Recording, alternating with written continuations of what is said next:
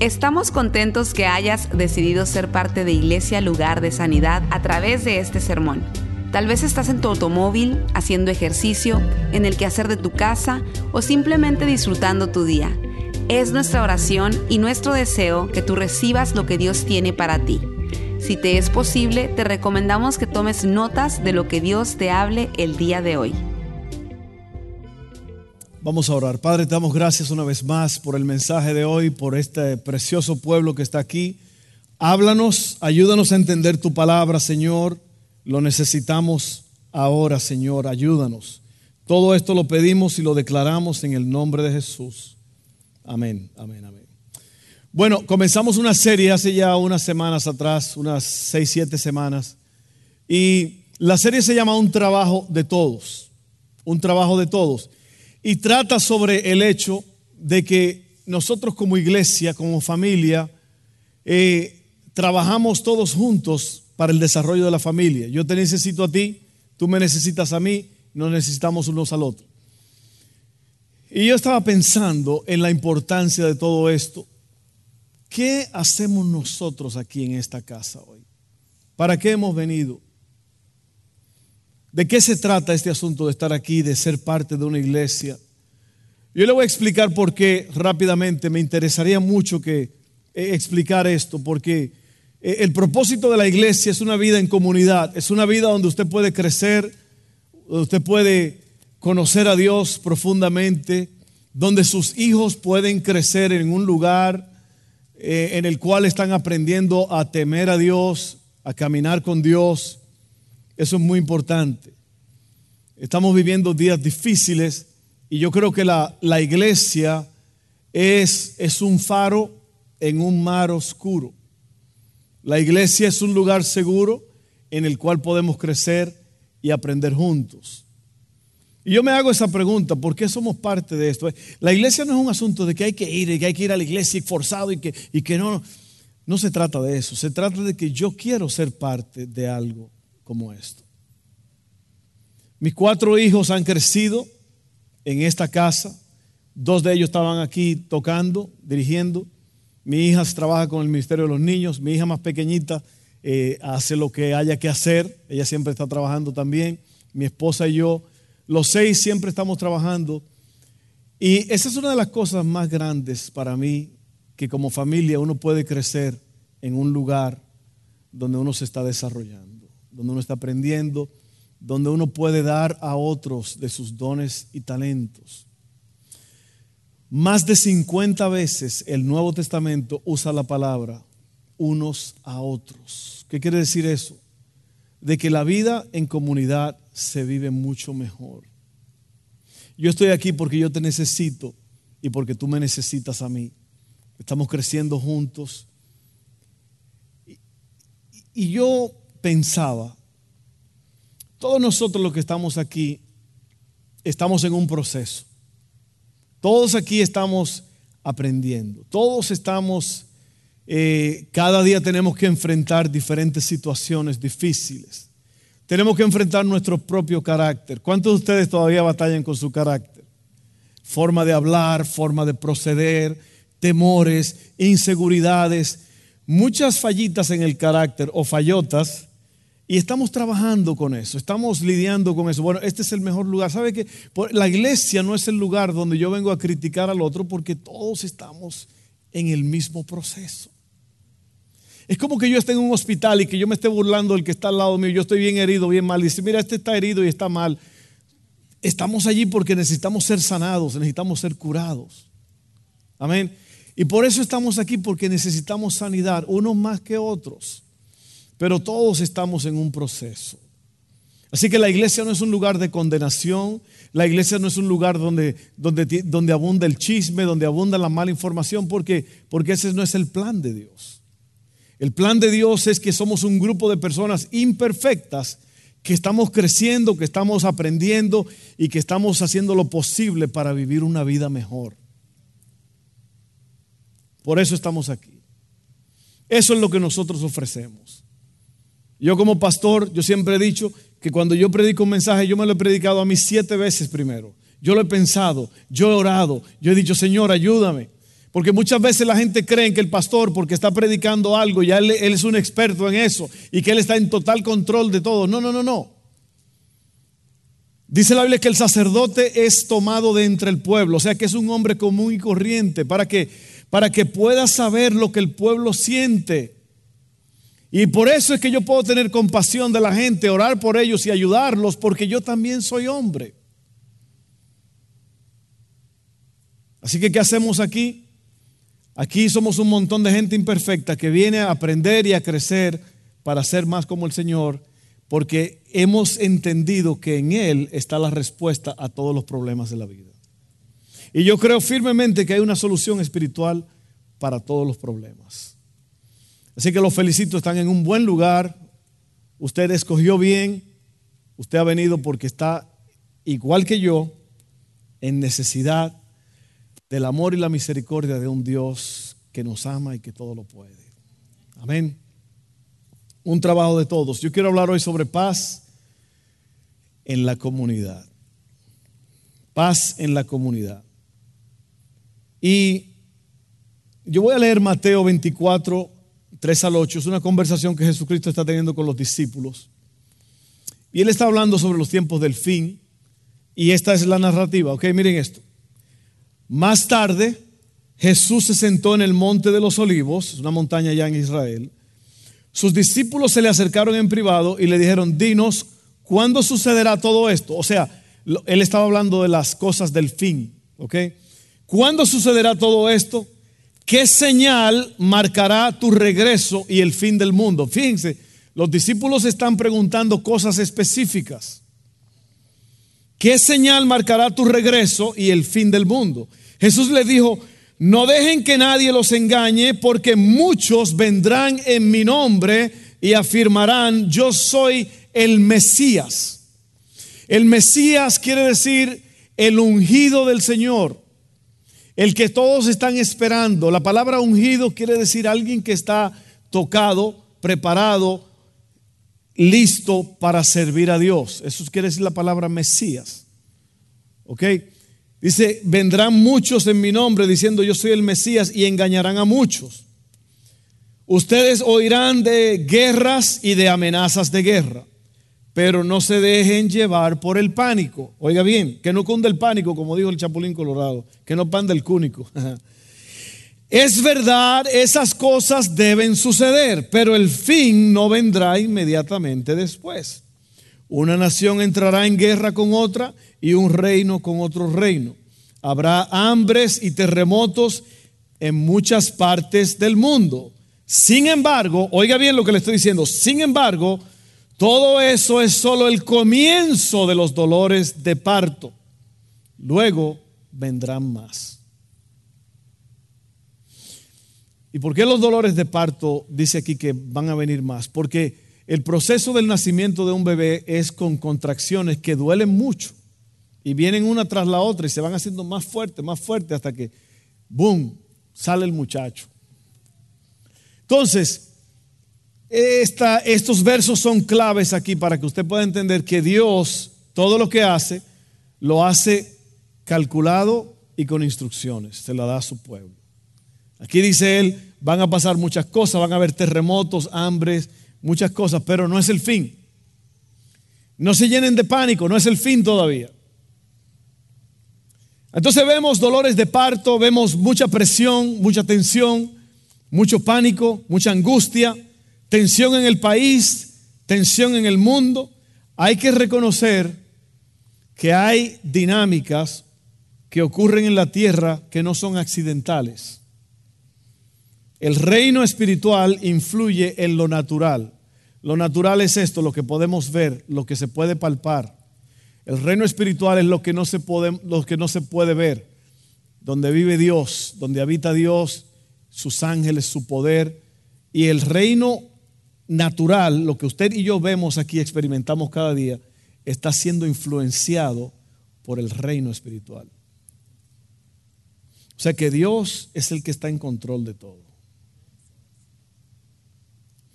Muchas veces pensamos, qué caos, qué terrible, se va a despedazar el mundo, viene un meteorito y va a destruir todo. No se llene de pánico, no se asuste, que todo está calculado, Dios sabe lo que está haciendo, Dios está en control del universo. Y yo creo en Dios. Eso parece algo simple y sin, eh, a lo mejor sin ninguna base. Yo creo en Dios. Luego voy a decir por qué yo creo en Dios. Yo creo en Dios porque es imposible no creer en Dios.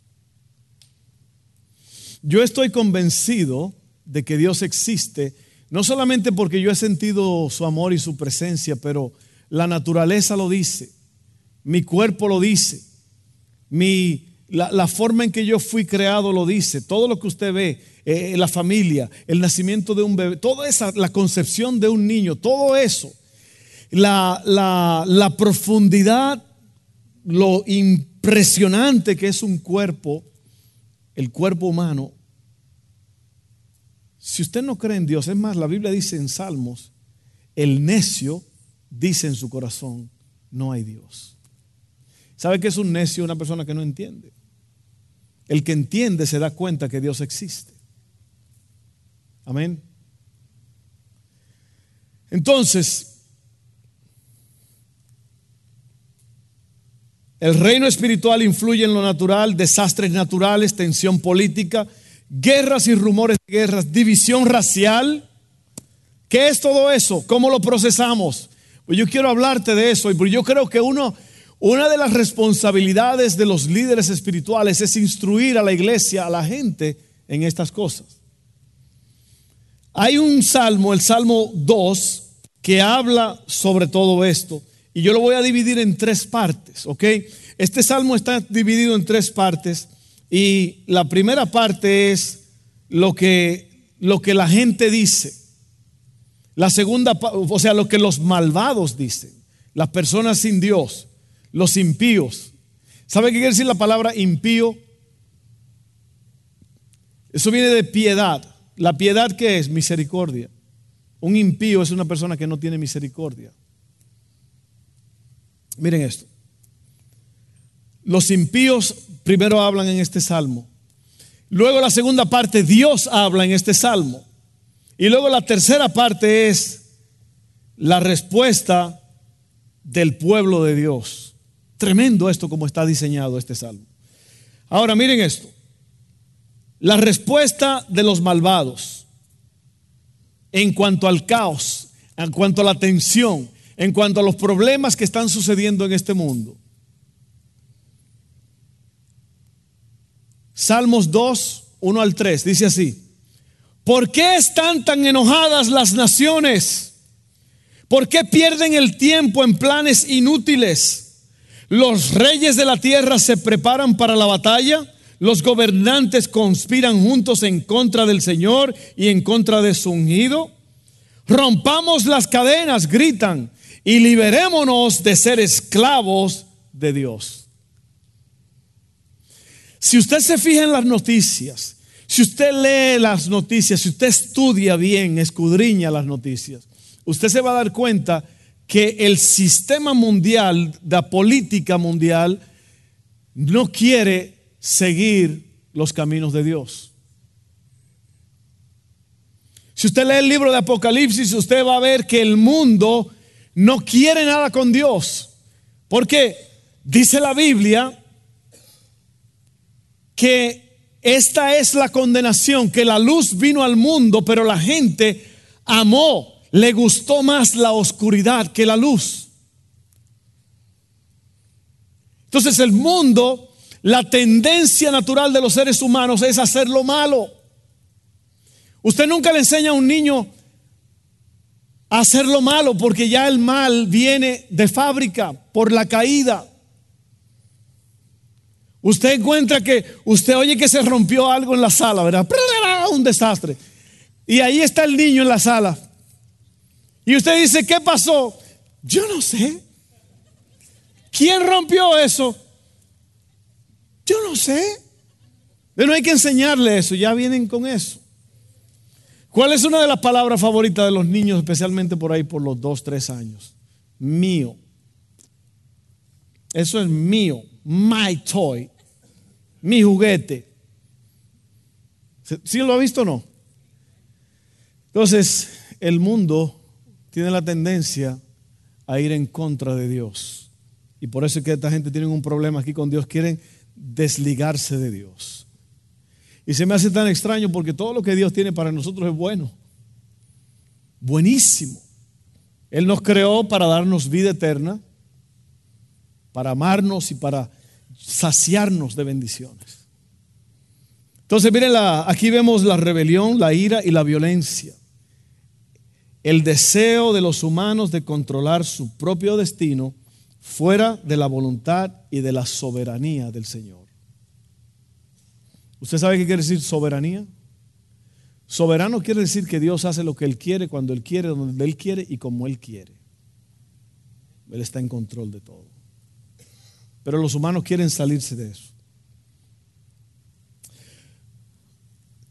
Tres cosas que el diablo usa contra la comunidad, contra nosotros, como hijos de Dios y contra la, la comunidad en general.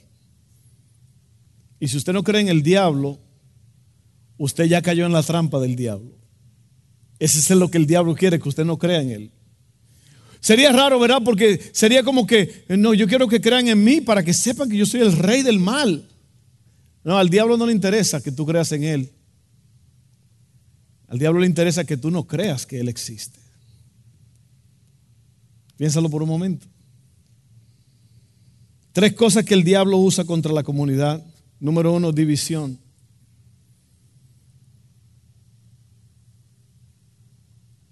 ¿Qué es la división? Centrarnos en las diferencias que tenemos. Número dos, confusión. Centrarse en el caos.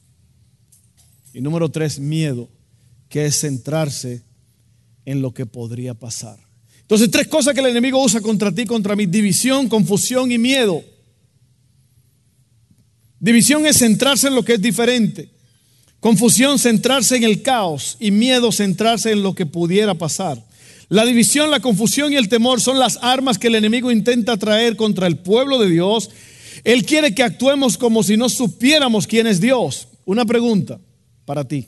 Tu conversación, lo que tú hablas, tus pensamientos, tu presencia en los medios sociales como Facebook, Snapchat, uh, chat, uh, Instagram, todo eso, reflejan tu fe y tu confianza en un Dios que es bueno y que todo lo puede? ¿O tú suenas como los paganos que gritan y se enfurecen contra todo lo que no les gusta o entiende?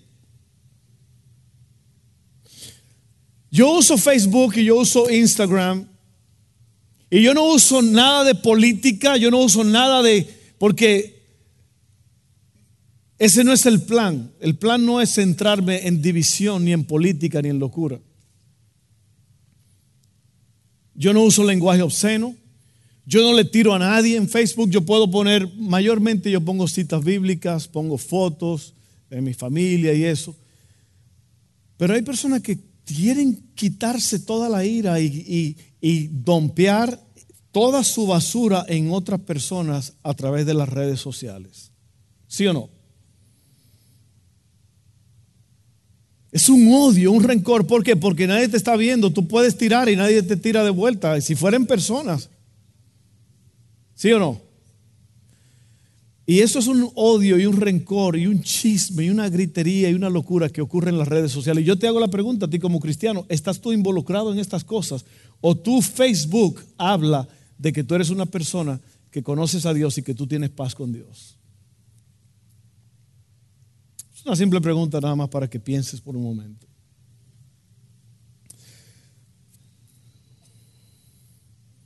La gente piensa que está en control de sus vidas cuando vive así, con todas estas locuras, pero en realidad están jugando en las manos del diablo. Ahora viene la respuesta de Dios. Primero vimos la respuesta de los malvados. Preparan para la guerra, rompamos las cadenas, desliguémonos de Dios Aquí viene la respuesta de Dios en el Salmo 2, 4 al 9. Dice, pero el que gobierna en el cielo se ríe. El Señor se burla de ellos. Después los reprende con enojo. Los aterroriza con su intensa furia. Pues Él declara, He puesto a mi rey elegido en el trono de Jerusalén, Jesús, en mi nombre santo. El rey proclama el decreto del Señor. El Señor me dijo, tú eres mi hijo, hoy he llegado a ser tu padre, tan solo pídelo y te daré como herencia las naciones, toda la tierra como posesión tuya, las quebrantarás con vara de hierro. Esa es la respuesta de Dios. Dios está totalmente en control y de ninguna manera es intimidado por la maldad de la humanidad. Dios ha establecido su reino a través de su Hijo Jesús. El Señor no está alarmado ni consternado, se ríe de los intentos del hombre de sabotear su autoridad en la tierra.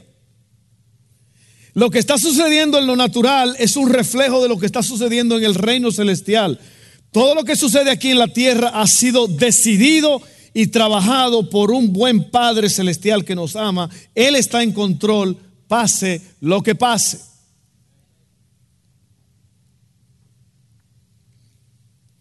Y la razón por la cual nosotros hablamos y te damos un orden de las cosas para que tú entiendas bien de qué se trata. Al final del servicio, se le da a ustedes el bosquejo, todo lo que yo estoy predicando, todo exactamente lo que yo estoy, ahí casi todo está en un papel para usted. Y yo te hago una pregunta, yo quiero que me sean sinceros ahora mismo. ¿Cuántos de ustedes no leen ese papel que usted se lleva a la casa? No, no le mentira ahora mismo, levante la mano. ¿Cuántos de ustedes no leen el papel que cuando usted se lo lleva a la casa? Levante la mano en alto, levante la mano. No es para no es para condenarlo ni para juzgarlo. ¿Cuántos de ustedes no leen el papel? ahí está el problema. Por eso estamos como estamos. Porque 70% de lo que usted oye en un mensaje se le olvida. Y por eso ese papel es para que usted lo vuelva y lo relea. Y usted lo estudie, y usted lo vea, y usted lea las cifras bíblicas. Hermano, de eso se trata. Si usted pasa cinco minutos diarios en algo, se va a hacer un experto a los pocos meses. Y la mayoría de los cristianos no saben nada. No saben nada sobre Dios. Saben todo sobre los cantantes, sobre los músicos, sobre las modas, sobre Facebook, sobre la política, sobre todo. Pero de Dios y la naturaleza de Dios no saben nada. Y después dicen, ¿qué será lo que me pasa? Que se me está cayendo el mundo encima. Que usted sabe de todo menos de lo que debe de saber.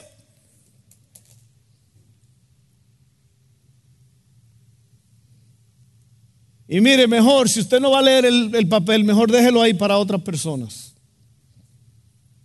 No se lo lleve porque nosotros pagamos dinero para imprimir esas cosas. Y yo paso tiempo escribiendo estos bosquejos para que usted lo tenga. Casi nadie en el mundo hace eso. Ay, pastor, ¿qué se cree usted? La última Coca-Cola del desierto.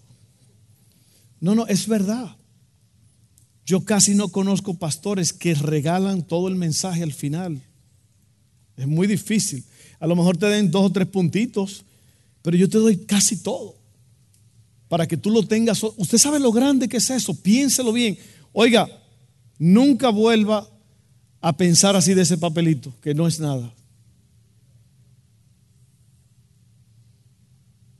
¿Usted sabe la historia de la bandera de este país?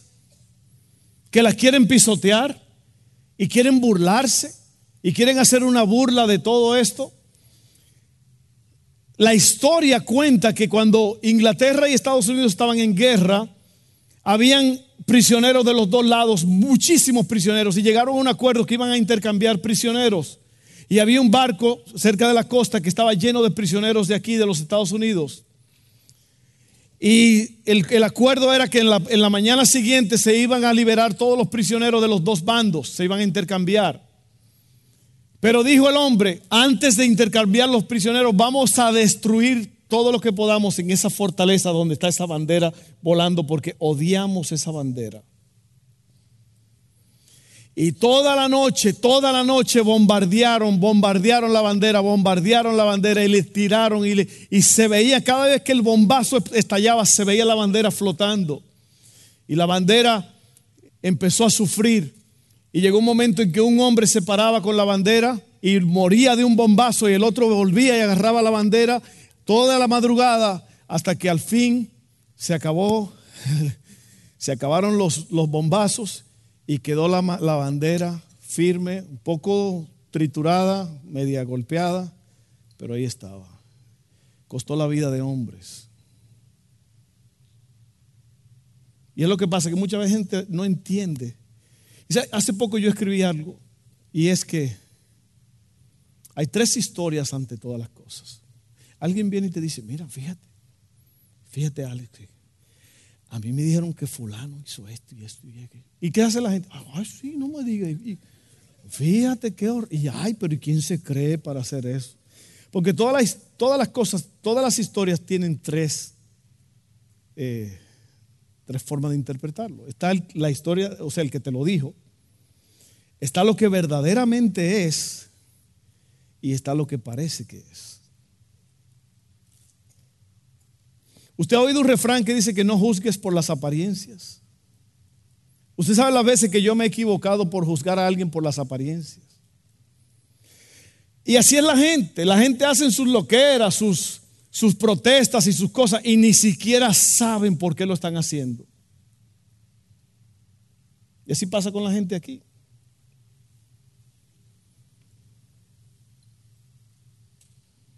Asegúrese en lo que usted cree. Asegúrese que usted sabe lo que usted está diciendo. Asegúrese que usted sabe que lo que usted cree es efectivo y es verdadero. No crea todo lo que oye. Entonces, no olvides que el carácter de Dios, no olvides el carácter de Dios. Él es bueno aunque la vida sea una locura. ¿Cuántos de ustedes han tenido la vida así como un caos? Que se le están cayendo las cosas alrededor, pero usted sabe que Dios es bueno. Job dijo, yo sé que mi redentor vive. Había perdido a sus, todos sus hijos e hijas, todo su ganado, todo lo había perdido. Y él dice, yo sé que mi redentor vive. ¿Sabe lo que quiere decir la palabra redentor? Alguien que te compra con un precio. Y yo creo que tú y yo tenemos que entender que aunque las cosas no estén bien, Dios vive y Él está en control de todo. Tres preguntas que tenemos que hacernos cuando la vida parece estar en un caos. Número uno, ¿es Dios real? Número dos, ¿es Dios bueno? Y número tres, ¿puedo confiar en su bondad? Y la respuesta a las tres preguntas es sí, sí, sí, sí. Dios es real, Dios es bueno y yo puedo confiar en su bondad. Amén. Juan 1, 4 al 5 dice, la palabra le dio vida a todo lo creado, la palabra es Jesús. Y su vida trajo luz a todos. La luz brilla en la oscuridad y la oscuridad jamás podrá apagarla. No se nos prometen días sin oscuridad en esta vida, pero sí en la vida venidera. Se nos promete que no importa cuán oscuro esté aquí ahora, la luz de Cristo que brilla en nosotros nunca será superada. O sea, la luz, en la oscuridad nunca será superada porque Cristo es más fuerte que la oscuridad. Respuesta del pueblo de Dios, número 3 y el último punto. Salmos 2, 10 al 12 dice, ahora bien, ustedes reyes, actúen con sabiduría, quedan advertidos, ustedes gobernantes de la tierra, sirvan al Señor con temor reverente y alégrense con temblor. Sométanse al Hijo de Dios, no sea que se enoje y sean destruidos en plena actividad porque su ira se enciende en un instante. Pero mire esto que dice aquí. Pero qué alegría para todos los que se refugian en Él. Hace unos años atrás hubo unos tornados, una serie de tornados en Joplin, Missouri. ¿Usted se acuerda de eso? Hace unos 3, 4 años que murieron un montón de gente. Había una mujer en medio de eso alguien la firmó en una casa oscura, sin luz. Y esa mujer decía, Padre Celestial, ten misericordia de nosotros. Padre Celestial, ten misericordia de nosotros. Y sabe que a esa casa no le pasó nada y todo se destruyó alrededor de ellos. ¿Usted sabe por qué yo digo esto? Porque nosotros los seres humanos sabemos que hay un Dios, solamente queremos clamar a Él cuando estamos en problemas. Yo no digo que esa mujer estaba en problema, yo sé que esa mujer era una sierva de Dios. Pero mire, mire los videos del terremoto en México y fíjese lo que la gente dice. Dios mío, ayúdanos, ten misericordia. Ay, Dios mío. ¿Por qué? Porque nosotros fuimos creados con un instinto de creer en Dios, porque fuimos creados por Dios.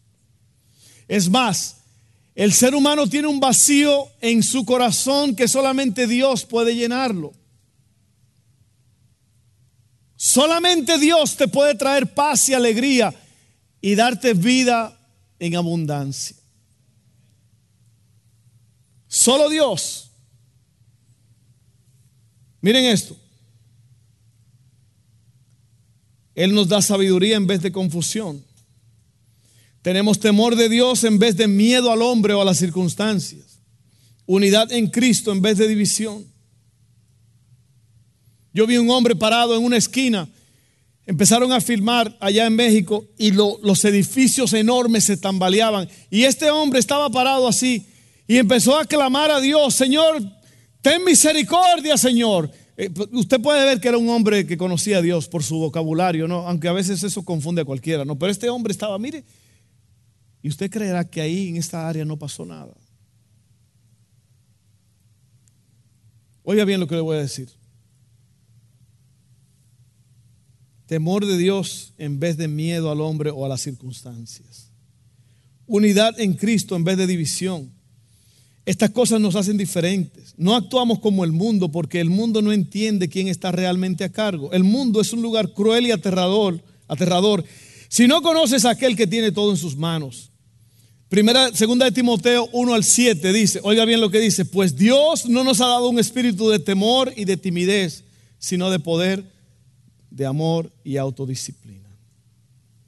Somos ciudadanos del cielo, no podemos descontar o descalificar a otros basados en sus opiniones políticas. Oiga bien, estoy hablando de todo esto que está pasando en el mundo. Hay que mantener la gracia y la paz hacia todos. Somos gente del reino. Nos ocupamos en temas muchos más altos que la política. No tenemos que estar de acuerdo en todo para estar en unidad. Los discípulos eran extremadamente diversos en sus opiniones políticas, sin embargo, todos sirvieron a Jesús. Los fariseos, que era un grupo de, estudiantes de ese tiempo, siempre intentaron hacer que Jesús escogiera un lado, pero él siempre escogió el reino. Así que hoy día yo te pregunto de qué lado tú estás. Para decirte esto para cancelar esa pregunta. Porque no es de qué lado tú estás. La pregunta es, ¿estás del lado del Señor? No es cuestión de qué lado está el Señor. La pregunta es, ¿están ustedes del lado del Señor? No representamos a ningún grupo específico, representamos a Jesús como creyentes. No hablamos por ningún grupo específico, hablamos la palabra de Jesús. No trabajamos para avanzar la agenda de ningún grupo específico, trabajamos para avanzar el reino de Jesús. Eso es lo que somos. Eso es quienes somos. Es decir, eso es lo que Dios quiere que hagamos, no importa lo que sucede en el mundo que nos rodea. Así es que hay tres cosas que tenemos que hacer como creyentes. Tenemos que orar, tenemos que adorar y tenemos que ayunar. Y voy a cerrar con esto y lo voy a explicar por qué. Porque la, oración es comunicación con Dios. La adoración es reconocimiento de que Él es Dios, no importa lo que pase. Y por último, el ayuno es un, cuando usted se cohibe, cuando usted hace un sacrificio para lograr cosas mejores.